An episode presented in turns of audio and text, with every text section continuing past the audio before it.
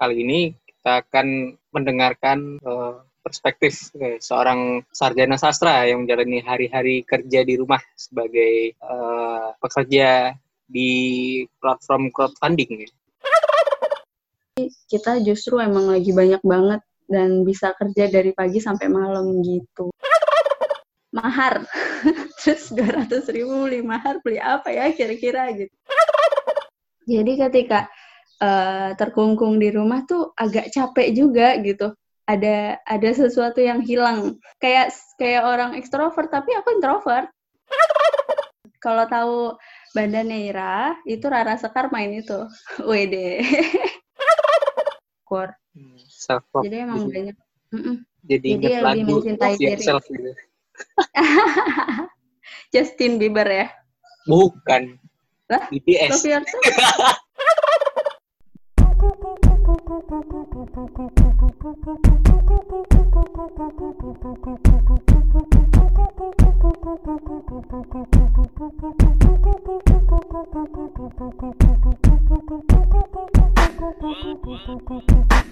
di Pendekar Bercakap, sesi Ramadan bareng Pendekar. Dan bersama dengan saya, Dian. Halo, Dian. Halo, Assalamualaikum, Far. Waalaikumsalam warahmatullahi Dian, gimana kabarnya Dian? Alhamdulillah masih waras. masih baik-baik aja. Si kerja ya di rumah? Iya, masih. Masih uh, dari tujuh hari kerjanya lima hari gitu. Kayak biasa sih. Iya, uh, Dian Retno Aryani ya. Bisa perkenalkan diri dulu mungkin? Ya, Bismillahirrahmanirrahim. Halo teman-teman pendengar pendekar bercakap. Asik. Ya. uh, nama aku Dian. Terus apalagi sih yang dikenalin? Uh, aku bagian dari pendekar literasi. Alhamdulillah. Terus uh, sekarang lagi kerja. Si kesibukannya lagi kerja di rumah gitu. Tadi yang udah dijelasin sama Jafar uh, kerjanya di startup penggalangan dana atau crowdfunding di Jakarta. Uh, mungkin teman-teman juga udah mulai banyak lihat iklannya di Instagram atau sosial media. Namanya Kita Bisa. Terus sekarang emang lagi kerja di rumah aja sih, karena emang udah satu bulan lebih uh, work from home gitu. Iya, yeah. gitu. Dian, gimana kabarnya Dian? Gimana kesibukan kerja ini selama kondisi di rumah ini? Oh, kerja di rumah. Hmm. Um, karena memang uh, di pandemi ini banyak sekali teman-teman yang apa ya punya inisiatif untuk saling bantu, untuk saling mem bahu membahu gitu ya. Dari uh, kita bisa tuh sangat overload gitu kerjanya banyak banget kerja-kerja uh, kebaikan yang kita kemudian harus usahakan gitu kan. Karena emang banyak galang dana untuk uh, eh, APD buat nakes terus buat uh, saling membantu sembako untuk uh, yang terdampak dan di PHK dari tempat kerjanya katakanlah atau yang memang nggak bisa kerja dari rumah kayak pekerja harian kayak gitu.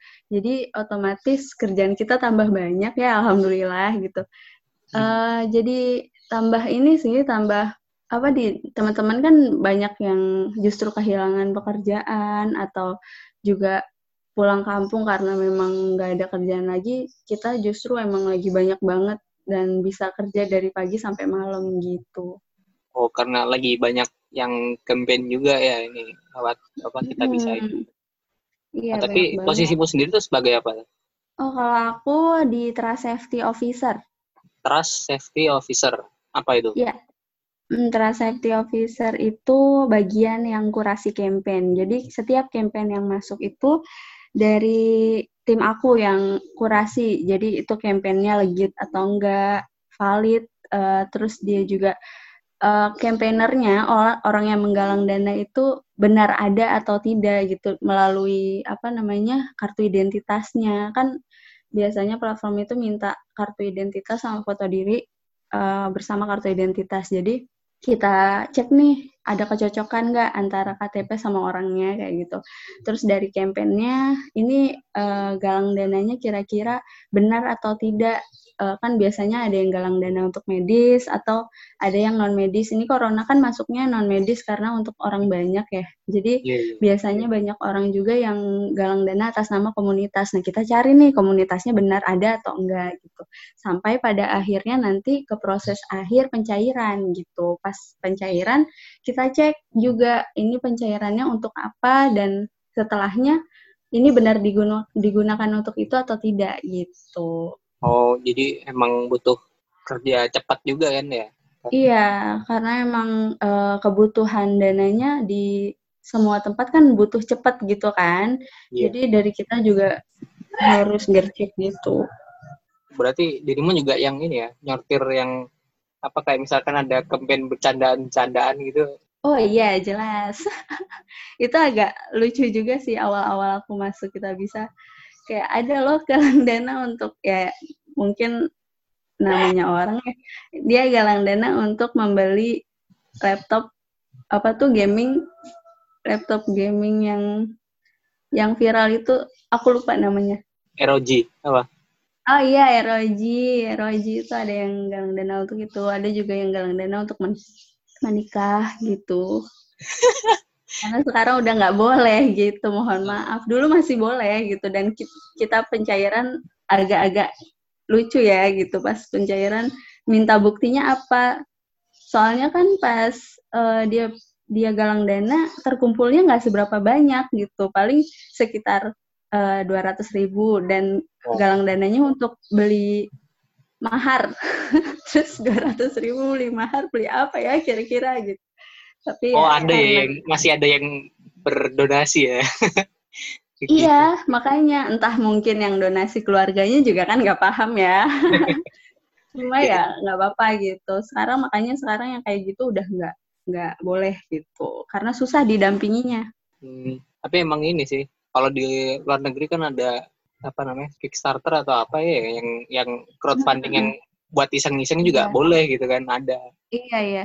Tapi kalau kita iya. bisa ini lebih lebih fokus ini ya apa uh, bantuan-bantuan gitu kan kampanyenya. Iya, lebih ke medis sama non medisnya lebih ke pembangunan sih kebanyakan hmm. sama berbagi gitu. Jadi kalau yang manfaatnya untuk diri sendiri kita kayaknya udah nggak bisa gitu. Iya iya. iya. Menarik ya semoga lancar lah kerjanya. Tapi selain kerja, uh, dampak kondisi pandemi begini, apalagi nih bagi seorang Dian?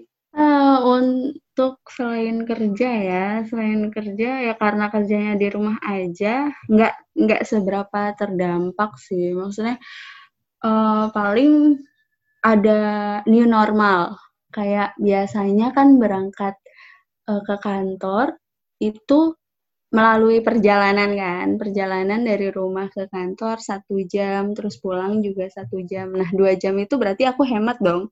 Nggak hmm. nggak berangkat eh, nggak berangkat pulang gitu. Nggak menghabiskan menghabiskan waktu dua jam. Nah nah waktu di pandemi ini otomatis aku banyak waktu kan. Setelah kerja uh, banyak yang bisa aku lakukan. Nah itu sih yang menjadi dampak aku jadi harus mencari-cari apa ya yang bisa aku lakukan gitu. Mungkin jadi lebih kreatif aja sih. Jadi uh, mungkin eksperimen masak, mungkin terus juga main-main musik agak-agak agak-agak aneh sih emang. Terus juga merenungi sih, merenungi diri. Okay. Ya karena emang kalau di rumah kan gitu ya, kalau udah nggak ada kerjaan, ya paling main handphone kalau udah main handphone sebelum tidur kan punya banyak waktu untuk meresapi satu hari ini ngapain aja ya gitu. Wah, menarik. Gitu sih. Uh, dirimu mengenali diri sebagai seorang introvert atau extrovert? Um, aku dilihat dari dekat atau dari jauh sih kelihatannya introvert sih, introvert. Hmm. 70% sih introvert aku. Tapi introvertnya yang ini ya, apa namanya? Uh, menghabiskan energinya dengan keluar-keluar jalan-jalan biasanya ya. iya, benar. Tapi sendiri jadi, ya. Uh, jadi uh, karena mungkin di WFH ini introvert katanya sangat diuntungkan ya gitu. Hmm. Tapi uh, di aku kayaknya nggak nggak begitu gitu karena aku orang yang suka jalan-jalan gitu walaupun sendirian jadi ketika uh, terkungkung di rumah tuh agak capek juga gitu. Ada ada sesuatu yang hilang.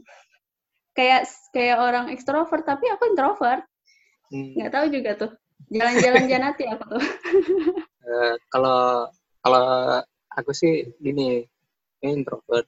Cuma uh-uh. di rumah di rumah ini macam-macam ketemu keluarga ini ada yang extrovert ada yang ya tingkah polanya macam-macam jadi ya kalau sendirinya ya tahan nggak ke mana-mananya tahan cuma ketika di nggak ke mana-mana tapi di dalam rumah apa namanya menghadapi berbagai tingkah pola yang beda gitu kan Oh, ya, ada lebih ke interaksi ya, interaksi ke orang-orang. Ya, ada inter interaksi sama keluarga itu kan kadang-kadang hmm. juga bikin bikin jenuh. Iya, tapi padahal udah terbiasa harusnya ya dari kecil. ya, eh kan saya sempat ini masih ngekos. Oh ya, berarti lebih nyaman di kos ya? Iya dong. Iya sih, emang pola hidup introvert memang kayak gitu sih. Oke okay, oke. Okay. Nah, tadi selain apa namanya uh, sing-sing kayak main HP terus hmm. apa main musik ya kan hmm. musiknya apa deh ada instrumen yang dimainin uh, kalau teman-teman tahu tuh namanya glockenspiel dia masuknya itu alat musik pukul apa namanya? Boleh cari coba. Kalau kalau ini di Google cari glockenspiel. Glockenspiel. Namanya namanya iya. kayak, kayak kayak ini pakai bahasa apa namanya Jerman. Kurang tahu sih itu bahasa apa ya. Eh pokoknya alat musik pukul gitulah. Kalau mau kayak gamelan gitu iya betul kayak gamelan. Kalau tahu Banda Neira itu Rara Sekar main itu. WD Banda Neira ya iya Rara Sekar main Golden Style suka bawa itu buat musik pengiring Ananda Badudunya hmm. Hmm, ini Banda Neira ini kan indie kan ya? Iya betul indie. Tapi udah bubar indie, sekarang. Pasti pasti udah tau lah ya. uh, terus tadi merenung katanya. Ini gimana yeah. sih perenungan yang dilakukan tadi? Dampaknya hmm. gimana bagi dirimu? Kan kan katanya ya, sebelum tidur ada perenungan gitu. Mm-hmm. Um, gini, kalau misal saat sebelum pandemi merenungi diri itu sebelum tidur paling sebatas uh, satu hari ini aku ngerjain apa aja ya, kira-kira manfaat nggak ya gitu. Terus berapa banyak waktu yang terbuang ya gitu. Nah, uh, setelah pandemi ini itu juga, tapi ditambah untuk nyari nyari-nyari lagi nih sebenarnya apa sih yang aku inginkan dalam hidup ini gitu. Mungkin lebih uh, bisa dibilang proses mengenali diri kali ya. Jadi hmm. perenungan tentang proses mengenali diri gitu.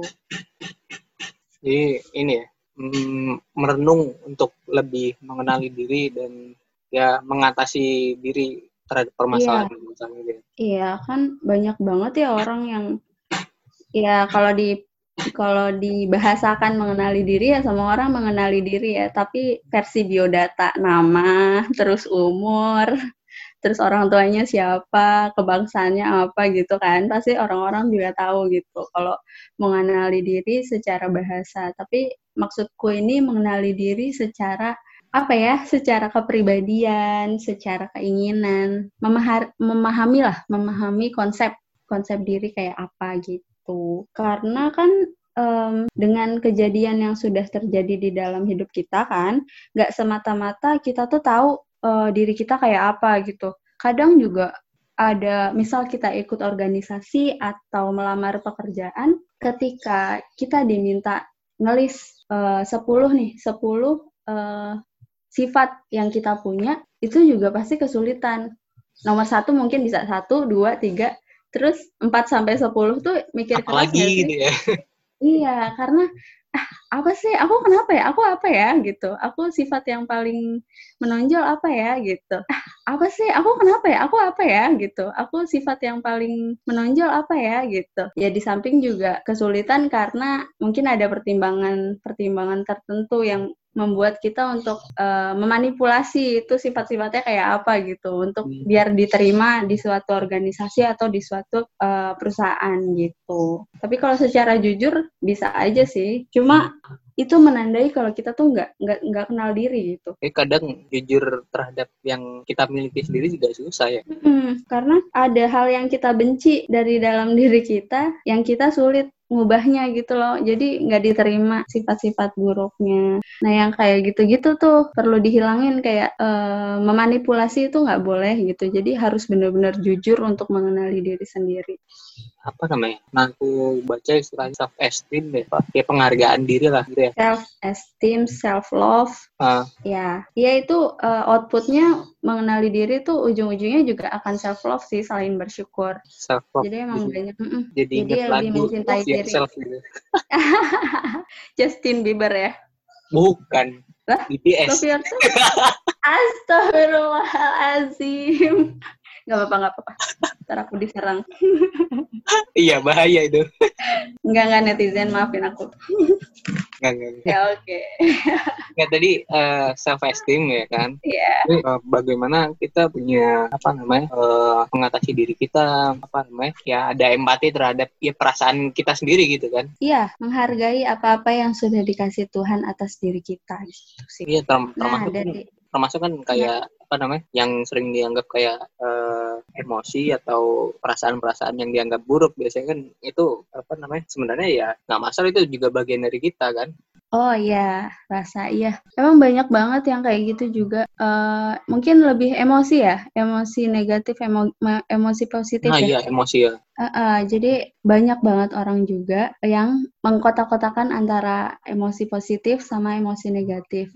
Jadi emosi negatif tuh pikiran udah jelek aja. Sedih tuh nggak boleh marah tuh nggak boleh gitu nangis tuh nggak boleh. Padahal sedih marah itu kan uh, emosi dan itu juga harus diterima gitu. Nggak ada emosi yang bagus nggak ada yang jelek. Semua emosi tuh sama gitu. Karena emosi kan keluarnya uncontrol ya.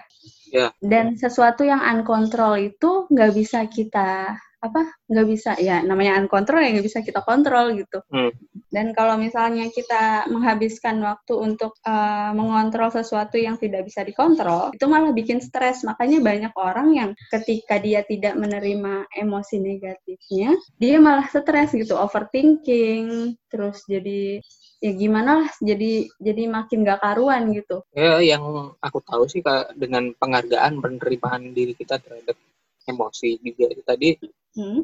kita bisa berempati juga terhadap orang lain. Hmm, iya, iya. Jadi kalau emang udah apa ya merasa menerima diri sendiri kan berarti kita empati sama diri sendiri ya.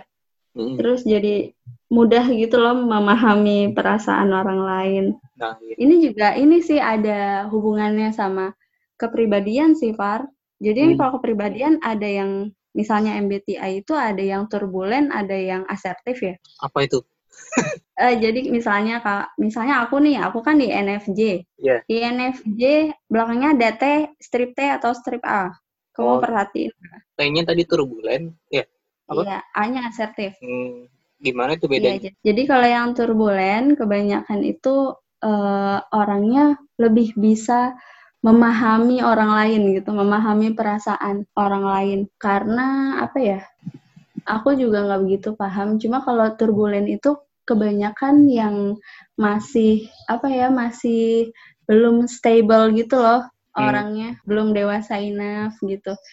Nah, orang-orang yang sudah dewasa itu masuknya biasanya asertif karena dia sudah tidak lagi mempertimbangkan perasaan orang gitu hmm. untuk keputusan-keputusan yang dia buat. Oh. Gitu yang... kalau yang terbolen masih. Jadi kadang banyak yang hal-hal yang mungkin yang nggak sesuai karena mempertimbangkan perasaan orang lain gitu. Tapi in other side dia uh, lebih peka gitu sama perasaan orang lain. Gitu kalau turbulen sama asertif. Sekilas aja sih. Jadi, dirimu percaya terhadap ini apa namanya uh, terus-terus pengenalan kepribadian seperti itu? Sedikit banyak percaya, cuma nggak uh, harus ada analisis sih. Jadi nggak semua ditelan mentah-mentah ya, karena emang itu kan ilmu si pseudoscience ya. Jadi pseudoscience tuh nggak nggak dilewati dengan cara yang ilmiah kan. Ya, ya. Dia uh, sifatnya lebih ke eksperimental. Kemarin juga dapet ini sih apa namanya artikel nggak artikel thread yang kemarin tuh ya uh, ternyata MBTI itu yang bikin bukan apa orang yang base-nya psikologi gitu. Tapi ya mungkin ada apa namanya pertimbangan-pertimbangan atau faktor-faktor yang mendasari kayak eksperimen mungkin yeah. kayak gitu-gitu. Tapi so far MBTI banyak dipakai kok untuk uh, pengenalan kepribadian misalnya di kantor. Tipenya sama kayak MBTI tapi mungkin yang berbayar gitu. MBTI kan ini ya gratis ya. Oh. Cuma memang nggak boleh ditelan mentah-mentah gitu. Harus benar-benar dianalisis lagi dengan tools-tools lain gitu dibarengi.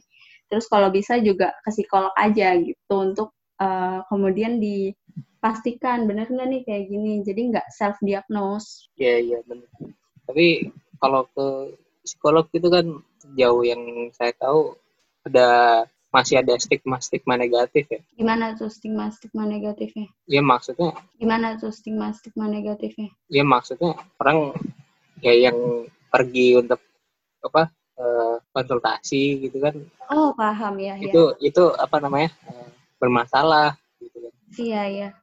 Dan mereka, kan, mereka pasti malu gitu untuk untuk iya, bilang bener, orang bener. lain gitu kan. Benar-benar. Iya jadi memang yang berkembang gitu ya. Uh, harus tunggu bermasalah dulu, baru kita pergi ke psikolog.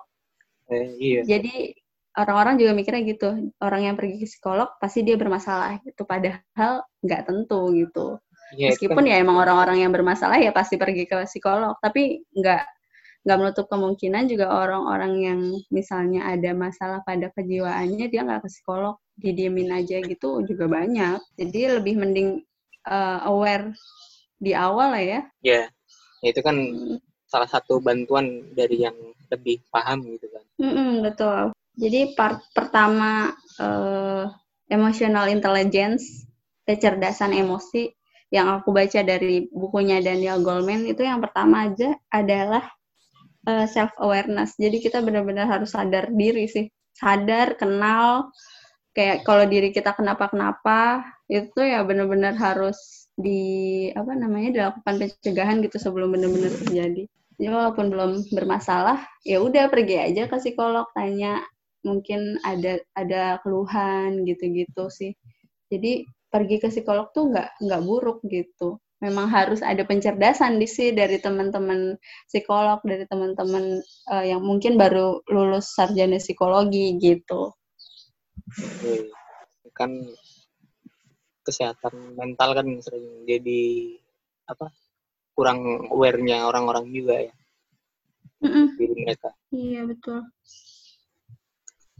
Hmm, kok rasanya malah bahas kepribadian terus bingung masuk ke mana lagi ya ini uh, apa ya ini mungkin karena saya sebagai yang kalau dalam komunikasi itu uh, saya ini termasuk yang uh, apa namanya penerima gitu loh jadi ada giver ada taker gitu kan kalau menurut saya nah. saya ini yang taker menerima dan kesulitan kalau bertemu yang apa namanya uh, yang taker juga yang yang yang kurang yang talkative yang kurang talkatif gitu kan. Nah, kalau ah, okay. beberapa pendekar sebelumnya kan emang lebih berisik ya. Uh, emang gitu. suka ngomong. Sebenarnya aku juga suka ngomong, Pak. Cuma mungkin uh, waktunya tidak tepat. Cuma kan kamu paham kan kalau uh, apa kan kamu kamu ekstrovert atau introvert? Uh, saya mengenal diri saya sebagai introvert. Oke, okay.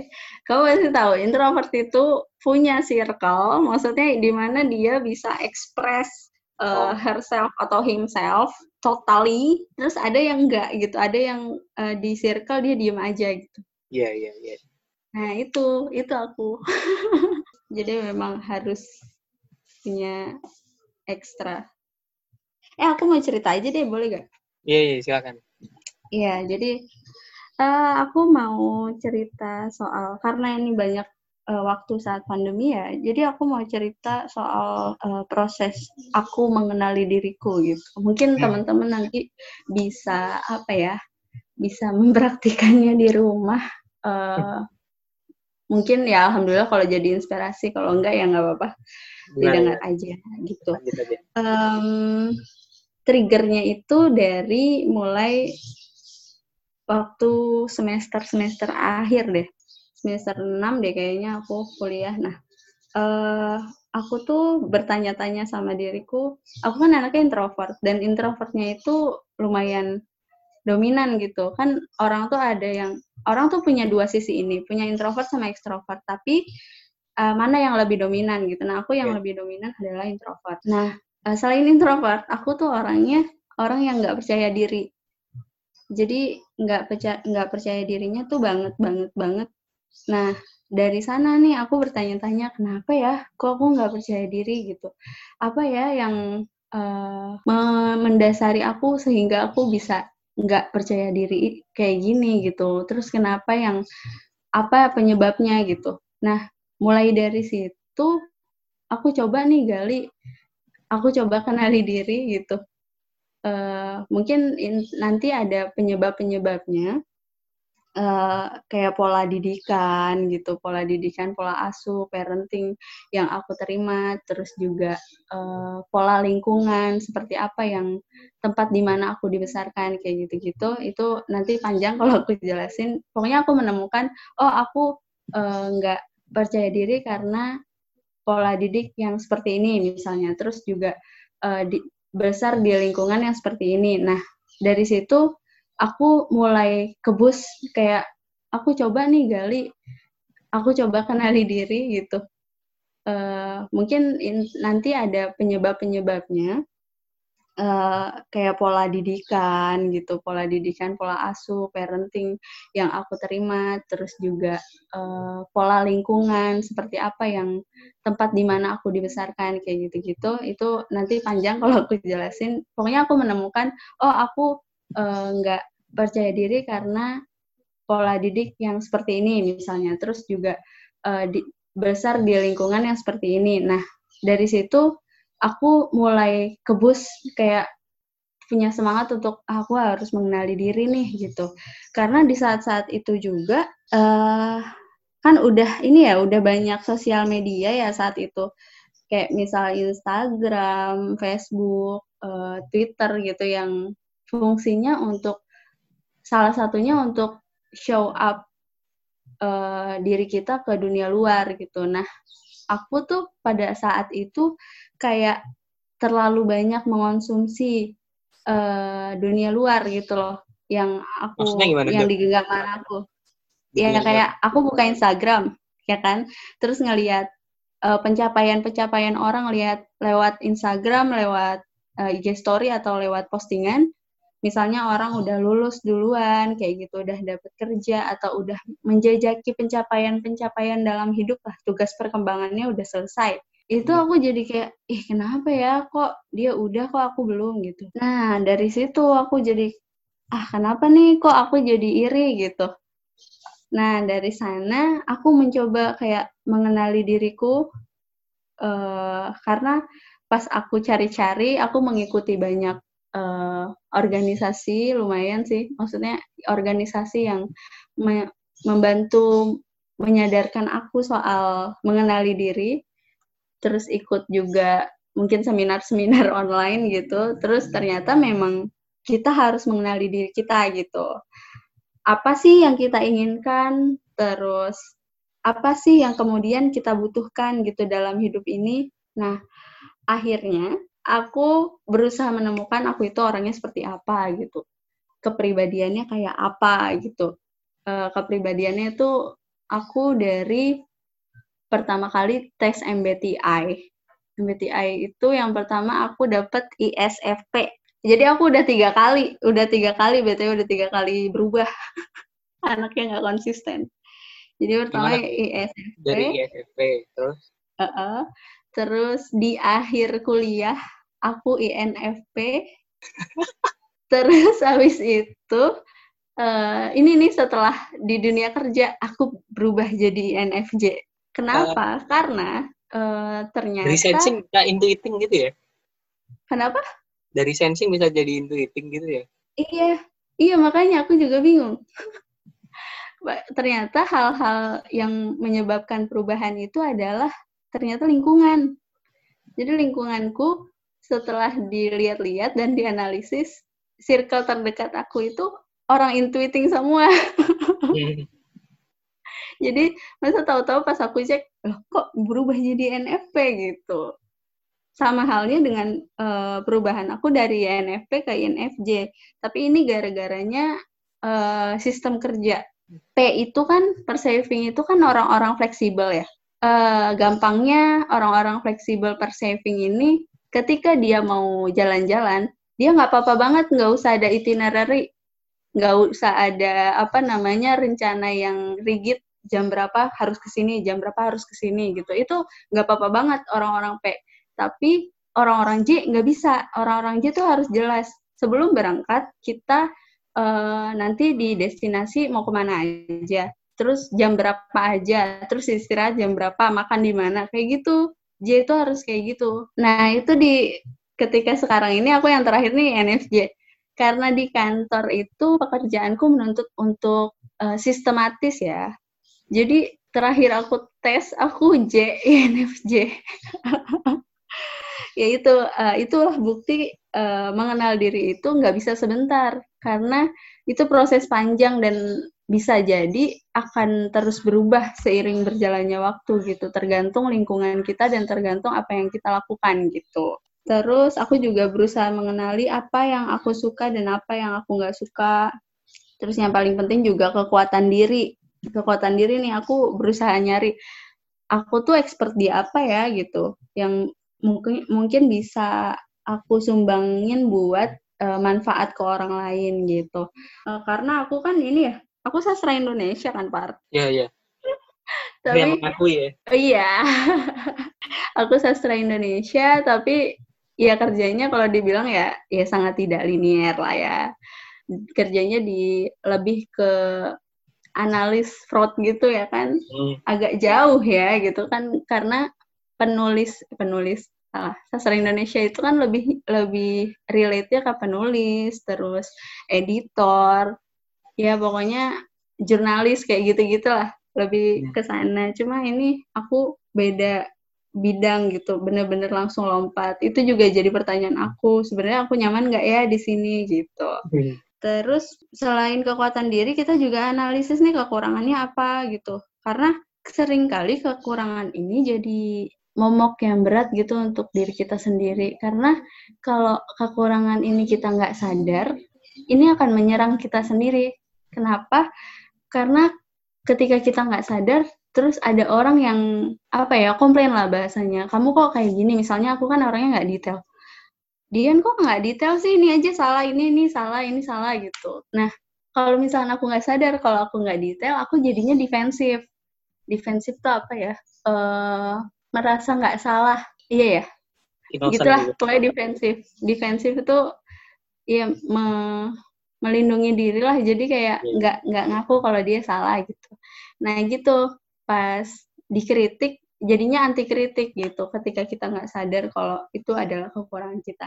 Nah ketika kita punya kekurangan dan kita sadar jadinya nggak kayak gitu. Jadinya kita lebih ke uh, oh iya memang aku orangnya nggak detail. Ini juga lagi proses untuk memperbaiki membenahi gitu dan meminimalisir seminimalis mungkin gitu. Jadi lebih ke penerimaan dan pada akhirnya introspeksi gitu kalau untuk kekurangan. Terus outputnya seperti yang aku bilang tadi jadinya bersyukur. Terus juga jadinya um, meningkatkan self love itulah itu tadi sih self self in esteem ya. Self esteem sama self love gitu pada hmm. akhirnya.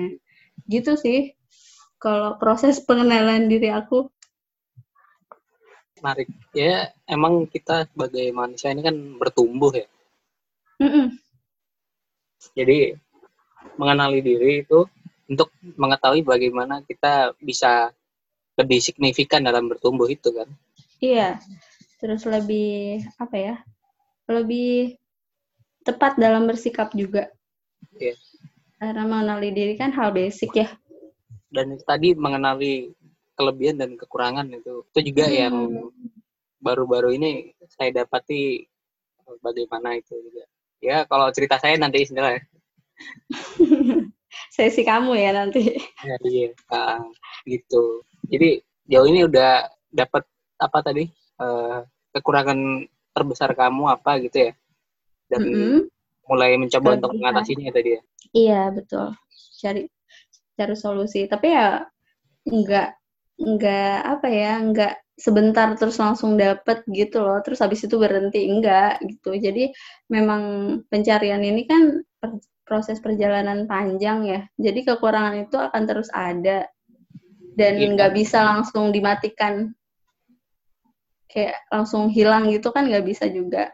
Proses proses punya dapat solusi untuk apa menambal kekurangan diri itu juga kan nggak bisa langsung 100% kan kalau mau berubah. Iya, kita menemukan hmm. apa namanya uh, diri kita itu kan juga nggak bisa sekali berhenti gitu. Iya, iya jadinya nanti kalau sekali berhenti, kan? kalau sekali berhenti nanti jadi ngawur. Hmm. Gitu. Selain tadi apa namanya buku emotional quotient ya apa? Emotional intelligence. Emotional intelligence ya kan. Siapa ya. penulisnya? Daniel Goleman. Daniel Goleman. Goleman. Ya. Apa namanya? Uh, ada nggak apa ya perkataan atau quotes yang bisa kamu pegang uh, terkait ya bagaimana menemukan diri ini? Hmm, apa ya? Mungkin nggak nggak dari Daniel Goleman sih. Kalau itu kan Iya, iya kayak kayak misalkan ada hadis apa gitu kan juga bisa tuh. Ah, ini sih lebih. Uh, ketika kita mengenali diri, kita akan mengenal siapa Tuhan kita. Hmm. Itu siapa ya ngomongnya? Aku lupa. Aku pokoknya itu berpegang pada itu sih untuk uh, kemudian pentingnya urgensi mengenal diri gitu ya aku berpegang pada itu. Karena ma'rifatullah itu hal yang utama kan? Iya iya. Gimana kalau gimana kita langsung lompat untuk mengenal Allah tanpa kita mengenal diri kita sendiri gitu? Benar. karena sebelum sebelum mengenal sifat-sifat Allah atau mungkin uh, bisa sembari gitu kita mengenal diri kita kita manusia kita nggak punya power apa-apa uh, terus ada zat yang kemudian berkuasa atas diri kita yang nggak bisa apa-apa ini gitu. Itu kan juga bisa jadi sarana untuk makrifat makrifatullah gitu. Iya. Gitu sih lebih. Dengan mengenali diri kita mengenali siapa pencipta kita mm -hmm. gitu. Betul.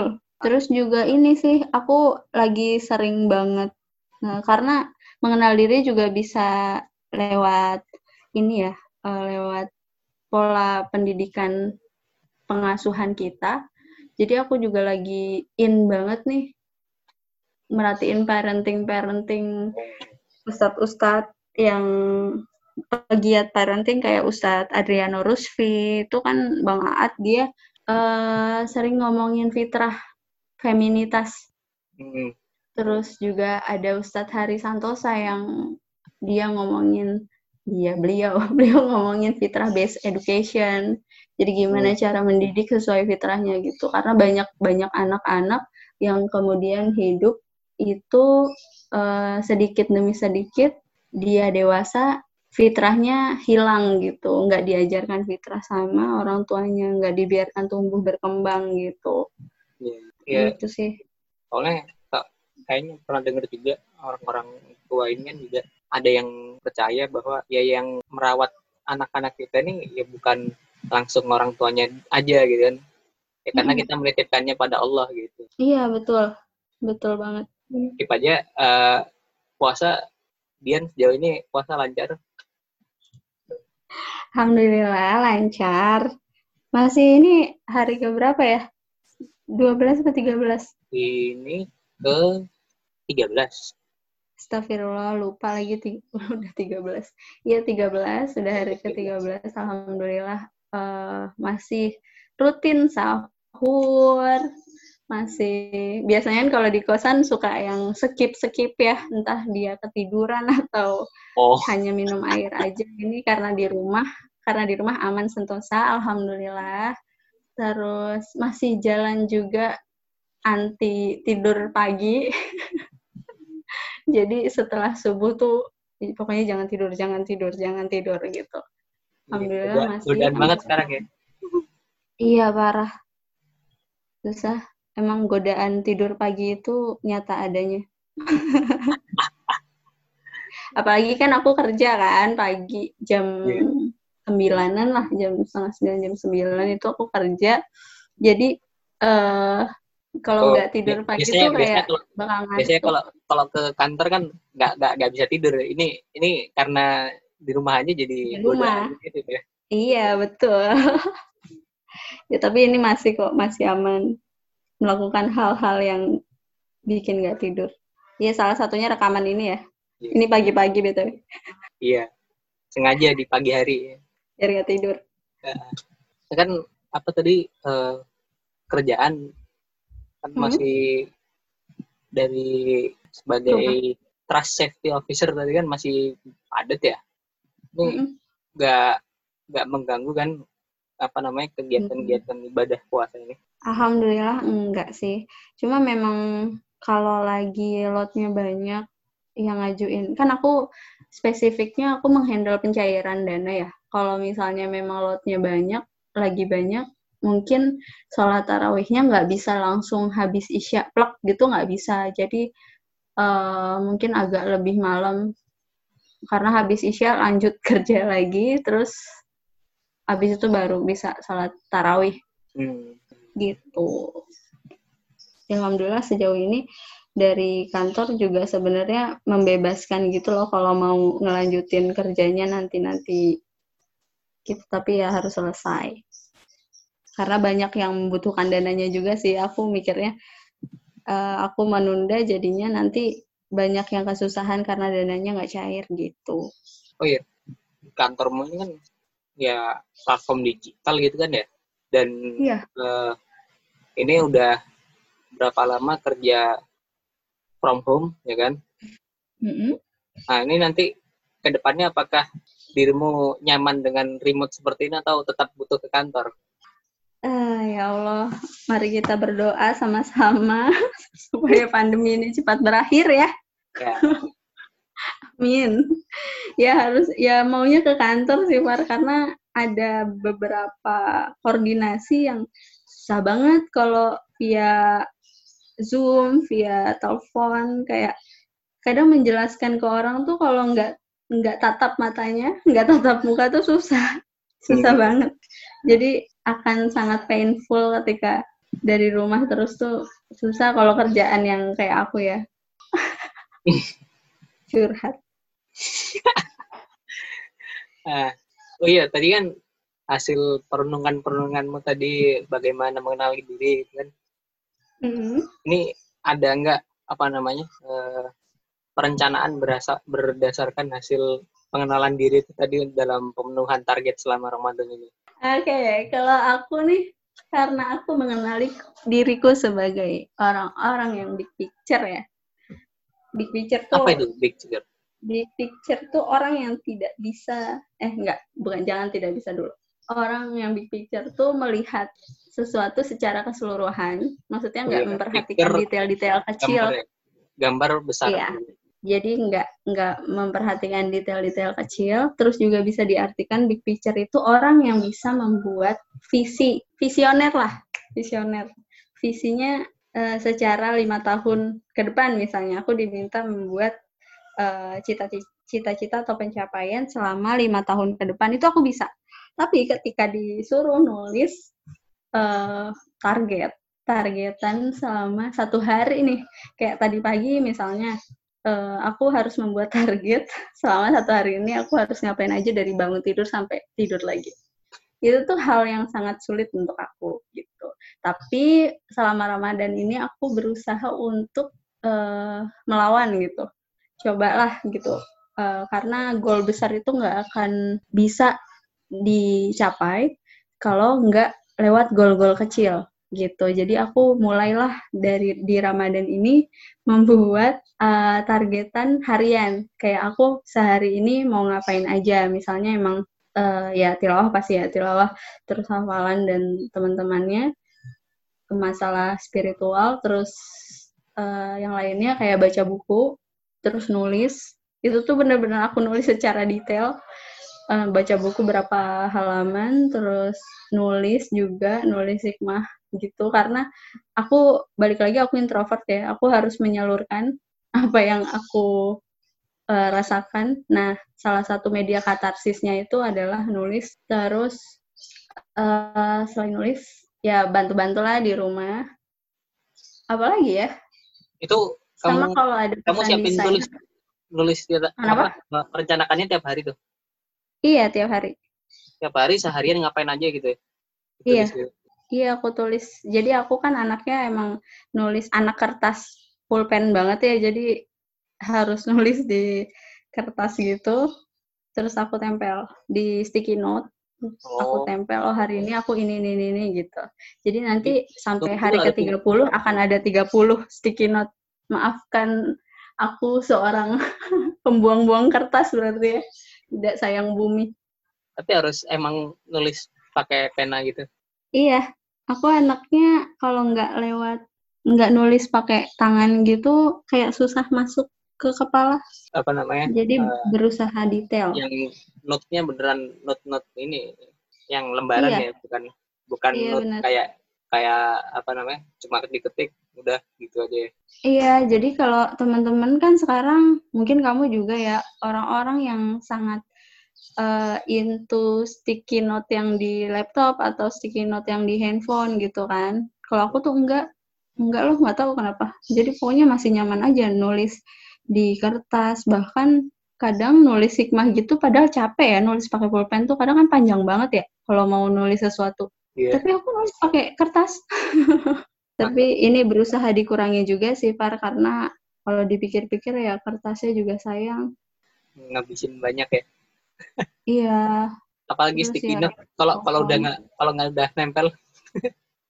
iya, jadinya dibuang kan. kalau jatuh-jatuh sih, kalau misalnya nggak iya. jatuh ya tetap bisa disimpan. iya, pokoknya gitu.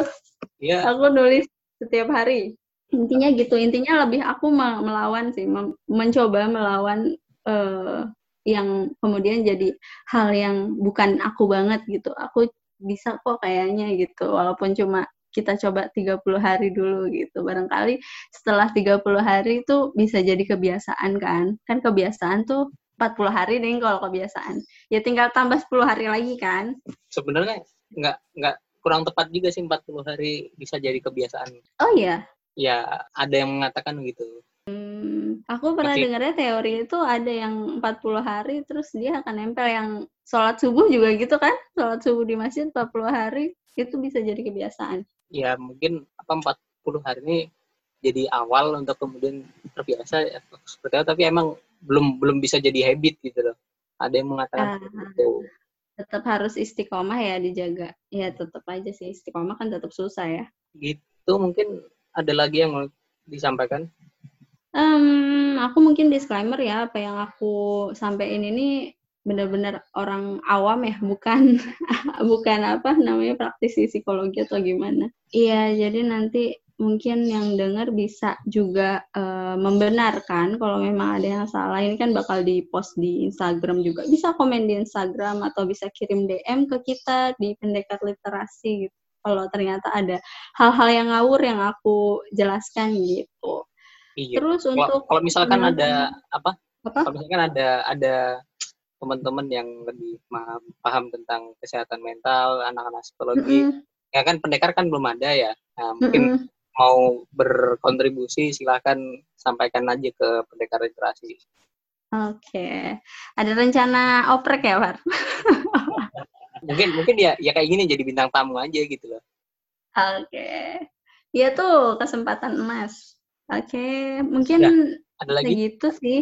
Uh, mungkin mau kasih pesan aja buat temen-temen. Uh, manfaatkan waktunya selama WFH ini yang semoga tidak tidak lama lagi. Uh, kenalin dirinya kenalin kemampuannya kekurangannya terus uh, jangan sampai hal-hal yang tidak kita kenali ini kita akan sesali gitu loh di di waktu ke depan nanti apalagi kan memang mengenali diri ini awal mula dari segala sesuatu ya untuk fungsinya banyak ada yang untuk uh, melamar pekerjaan, melamar suatu organisasi gitu. Terus juga untuk uh, sebelum menikah mungkin sebelum menikah juga kan sebelum mengenal pasangan kita kita juga harus dong memperkenalkan diri ke pasangan gitu kan. Mau gimana ngenalin kalau kita nggak kenal diri kita sendiri. Ya. Gitu sih kesotoyan saya. Ya cukup. Ya cukup. Iya. Cukup juga dari saya, Tati Jafar. Uh, jangan lupa follow pendekar literasi di Instagram apa namanya podcastnya pendekar bercakap di Spotify ikuti terus Ramadan bareng pendekar ini insya Allah sampai akhir Ramadan Iya. uh, akun media sosial Dian ada di? Oke, ada di Instagram @d.ianra Dianra. Terus ada juga kalau mau mampir-mampir di Tumblr ada Tumblr juga. Uh, alamatnya mau jadi baik.tumblr.com mau jadi baik ya. tumblr.com oke. Okay. itu kamu nguploadnya habis nulis di kertas dulu nah, kalau itu enggak sih oh enggak kirain enggak jadi yang ditulis di kertas beda sama yang ditulis di sana iya iya mungkin itu okay. bisa teman-teman ikuti uh, mm -hmm. sampai berjumpa lagi Terima kasih Dian. Sama-sama. Uh, Semoga bermanfaat. Kami pamit undur diri. Wassalamualaikum warahmatullahi wabarakatuh.